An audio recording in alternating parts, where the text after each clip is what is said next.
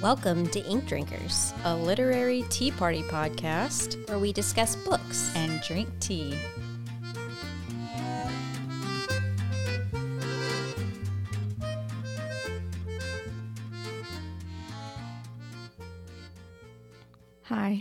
Hi.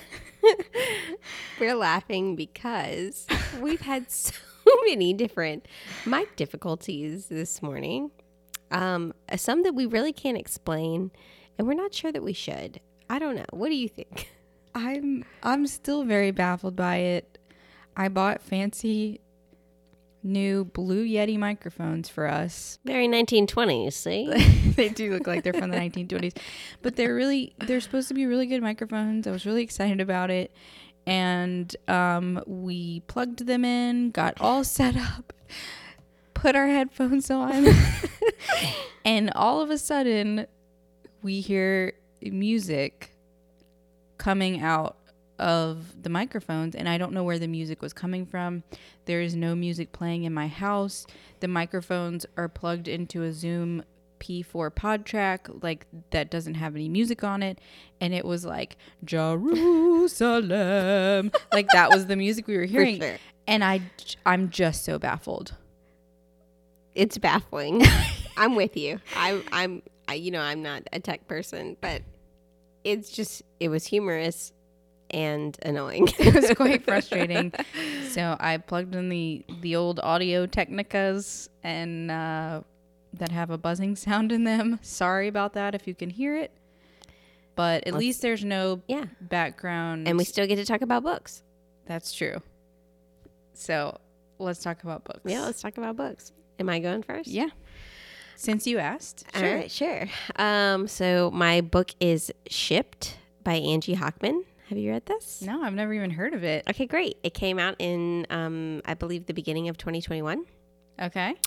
Um, it is described as the Unhoneymooners meets the Hating Game, Okay. which you've read both, right? No, I have read the Hating Game. I have not read the unhoneymooners. Okay. Unhoneymooners. Okay, well, okay. So basically, your two characters are Henley Evans and Graeme Crawford Collins. They both work for the same company. Henley is a marketing coordinator, and Graeme is like the social media manager. I like. I just want to say I like the name Graeme. Henley makes me think of the shirts. Yes, that's in the book. Okay. Yeah, yeah. And then Graeme is spelled strange though. It's G R A E M E. Yeah. Okay. I, have seen that. And my friend Raylene. I don't want to say strange because that's Well, not the right word. different than than what I've seen. seen than the regular graham, like graham cracker. So my friend Raylene, who's part of our um, little book club group, she's the one that was pregnant when we went to Louisville, and she ha- she had a son, and she ended up naming him Graham, and she spelled it like that. Okay, is that like a French way? I think it's British. Okay, okay.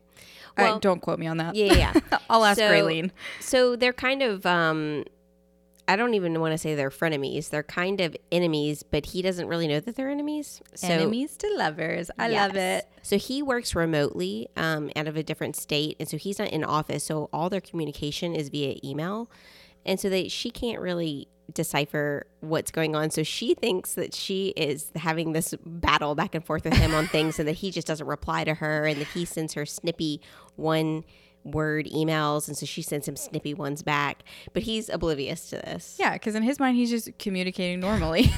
right. so they are tasked with going to. Um, they work for a cruise line, so they're tasked with going to on a cruise to the Galapagos Islands to get a full immersion to be able to market this cruise better. So they are vying for the same job. And whoever has the better presentation to get more people to sign up to go on this cruise in the Galapagos gets the promotion. gotcha. Yeah. Um. So Thus the title. I was like, where does that yeah, come from? shipped. But yeah, yeah. so it. they're so they're on a cruise liner.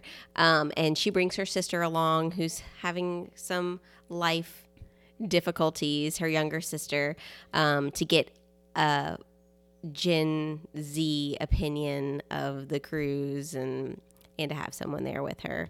Um, so it's really it kind of talks a lot about the Galapagos Islands, which is kind of cool, and the different interesting like animals and the hikes and the it's they describe it really well so That's it sounds beautiful um and they just slowly she slowly starts to realize maybe i made up that he's this villain in my mind and he seems like a really nice guy and he's really attractive Of course. and um they slowly start to you know go back and forth but she's always in the back of her mind thinking like is he trying to trip me up so that he gets the position Ooh, I like that dynamic. yeah. Um, it's just they're they're a little bit more mature or less immature than the hating game characters. They don't do things to like try to undermine each other. Right. Um, and so that I kind of liked. Uh, the other thing is that their boss is kind of a misogynist. Like he treats Graeme very differently than he treats Henley, and like Graeme has made comments to her about it, like don't let him treat you like that. And Oh, he's just an all around good, good, guy. But then she takes it, what are you trying to do? And what you know, are you trying to trip me up and like make me? You know, it's just kind Yeah. of Are like, you playing with playing with my head? Right. Kind of thing. Yeah. Yeah. Um, so I, I don't know. It's just a really cute romance. Um, I in, love a, in a good setting, I love the enemies to lovers trope. Like I always find that fun. Yeah. So um, and they're on vacation, which is always yeah, I love kind of vaca- love a work good vacation book. Yeah. Um. Well, cool. I'm gonna add that to my list. Yes. That sounds fun. Tell me about your book. My book that I'm telling you about is very, very different. Good. It's not the type of thing that I typically read. Um, but one of my friends said that her husband gave this book six out of five stars. Okay. and it was like, okay, well, I'm going to read it then. Like, Yeah. I didn't know anything else about it. I knew the title and I knew that a friend's husband whose reading taste I don't know at all gave it six out of five stars. So I was like, okay, I'm just going to try this out. I checked it out from the library. It's called These Silent Woods by Kimi Cunningham Grant. So it opens a little bleakly. Like, I, when I first listened to it, I was kind of like, whoa, I don't know if I can handle this right now. It opens with like killing a chicken. so I was kind of like, oh my, is it? I felt like it was gonna be like a post-apocalyptic like kind of thing because it, it's a cabin in the woods and it's remote and whatever. But it turns out that there's the dad Cooper and his daughter Finch, who is I think like eight years old, and they are living completely off the grid in this remote cabin in the woods. They have no contact with the outside world. They have like he has a trusted friend who delivers food to them and supplies once a year. Um, and there's like this old kind of curmudgeonly guy who is also essentially living off the grid and he will like show up every once in a while and just be like hey what's going on what can i do to help you you know kind of thing um, but cooper thinks cooper kind of sees him as a threat like this is someone who like obviously they're living off the grid for a reason we don't Right. immediately know what that is Sure. it unfolds throughout the book in a really beautiful way um, so he sees anyone who could potentially like out them to the world as a threat, and he's always like, "Ugh, I don't like it when this guy comes over here." But um, essentially, it's just the two of them, and like they have a library full of books. So Finch reads a lot, and she loves, you know, all the characters that she finds. She loves to explore, but she's eight years old, and she's never Yeah, that's she's never been to can't even really imagine that. exactly and so you know again you don't know what's going on why are they there why they're there um but you learn all of that through flashbacks and through you know the storyline and things like that um and it was just it was written so beautifully and so well like the author just has kind of a um how do i say this she doesn't use excessive words. What I can't think of how to. like she's straightforward and to the point, eh, yeah, but um, but in a clear, clear. kind of almost in. Well, you've never read Fredrik Backman, have you? Yes, I have. You have Yeah, I read. um Beartown? n- No, I didn't read Beartown. You A gave man me- called Ove. no, the uh, the the um, the one where they're in the apartment. Oh, anxious people. Yes. Yeah. I read Anxious People. And I actually bought my dad the man called Ove. Yeah, and he read that one. He really liked it. Oh, I good. read like the back of it. Like I was just picking out a book for him years ago and bought him that book for like a, a part of his birthday gift. And then you gave me Beartown and I never read it because I started it and I was in like a romantic, obviously, most of my books phase and I couldn't get into it and so I stopped. I think I gave it back to you. If not, it's You on my did. bookshelf. No, I have it. Okay. Um, uh, the writing, their writing styles are very different, but they kind of remind me of each other just because it's yeah. There's there's no like flowery language and all that kind Sure. of stuff, but it's still very beautifully written. Right. Um. So anyway, it, it it's like I said at the beginning. I thought it was going to be bleak. I thought I wasn't going to be able to handle it. I texted Carrie and I was like, "Can I do this right now?" She's like, "Yeah, keep going with it." And I'm glad I did because it was beautiful. I I gave it five stars. I don't know that I would try to give it six out of five stars, but it was really good. I've already told several people about it. Like I'm gonna Yeah, it sounds like a book I want to read. Like I, I want to add that to my list because it sounds really interesting and different. And Yeah. I like it sounds like a book that my husband would also like. Yeah, like I told my boss about it because he Yeah. was looking for stuff to read, and I was like, "Oh, I think you would like this." Um, m- my dad doesn't listen to this podcast, so I can say that I'll probably give it to him for his birthday in April. Um, so I'm going to be giving it as a gift, probably Very a good cool. because it was, it was really really good. Yeah. So the tea that we have to drink, um, is Yeah. Why don't you tell us about it? yeah, I'll tell you about it. So my brother and sister in law just got back from their honeymoon about a week ago. They went to Hawaii, went to Maui. Ooh, Yeah, and um, they brought me back some tea. And so this is uh, Maui Rainbow Tea, and it is hibiscus and Hawaiian fruit herbal tea. Um, and that I'm trying to see if it has any other descriptors. So they list it as you know you can also drink it iced, which I can totally see. I haven't I haven't even taken the sip yet. Okay, but oh, it, the ingredients. Let me read the Oh, yes. ingredients Tell to me. you Tell me what I will be me- yes. drinking. Hibiscus, carrots, okay. lemongrass, pineapple, papaya, mango, coconut, and natural flavors. So it's like all these fruits and then carrots. Yeah, yeah, yeah, yeah, yeah. yeah. Um, I haven't taken a sip yet, but I just w- want to point out that it looks like wine in my It mug. It does. It's uh quite the burgundy color. It's um what am I getting? What is that strong flavor? I think it's. I think it's the mango. It's either the. It is cuz it's citrusy. hmm That's that's coming through the most. It's very fruity, obviously. With all of the fruits that you named. But I'm getting some carrots. No, I'm just kidding. So it's very fruity, which I typically don't like fruity hot tea, but I will say I actually like it. yeah. Like I like I, one. I think it would be better as an iced tea, I do too. I definitely think it would be better as an iced and I think it would be super refreshing as an iced tea. Yeah. Um, like maybe even adding a little of your favorite uh, alcoholic beverage to it. Yeah, why don't know. turn it into a little spritzer? A little vodka. um, but I, I mean, I really like it. I think it's good. I think all the flavors go really well together, and they're different fruit than what is normally in a fruit tea, in my opinion. yeah. It's I, usually like a berry fruit tea that I don't particularly like. This one is not that. I think I brewed mine a little too strong. So whenever I take a sip, I'm kind of like, whoa. It's very fruit forward. yes, but it's good. Yeah. Thank you, Huli. Mm. and Lewis. But I think I think it was Huli who picked it out. Thanks, Huli. And I'm again- going to thank Lewis. And again, this is Maui Rainbow Tea, which is in Napoko Place, Kula, Hawaii. Kula, K U L A. that is how I would say it. It is on. It is. It is in Maui. Well, on the island of Maui. If I can't be there, um, I'm going to drink island some tea time. that makes me feel like I'm there. But I thought I kind of went with our Galapagos. Yeah, that's cool. Yeah. The islands. Yes.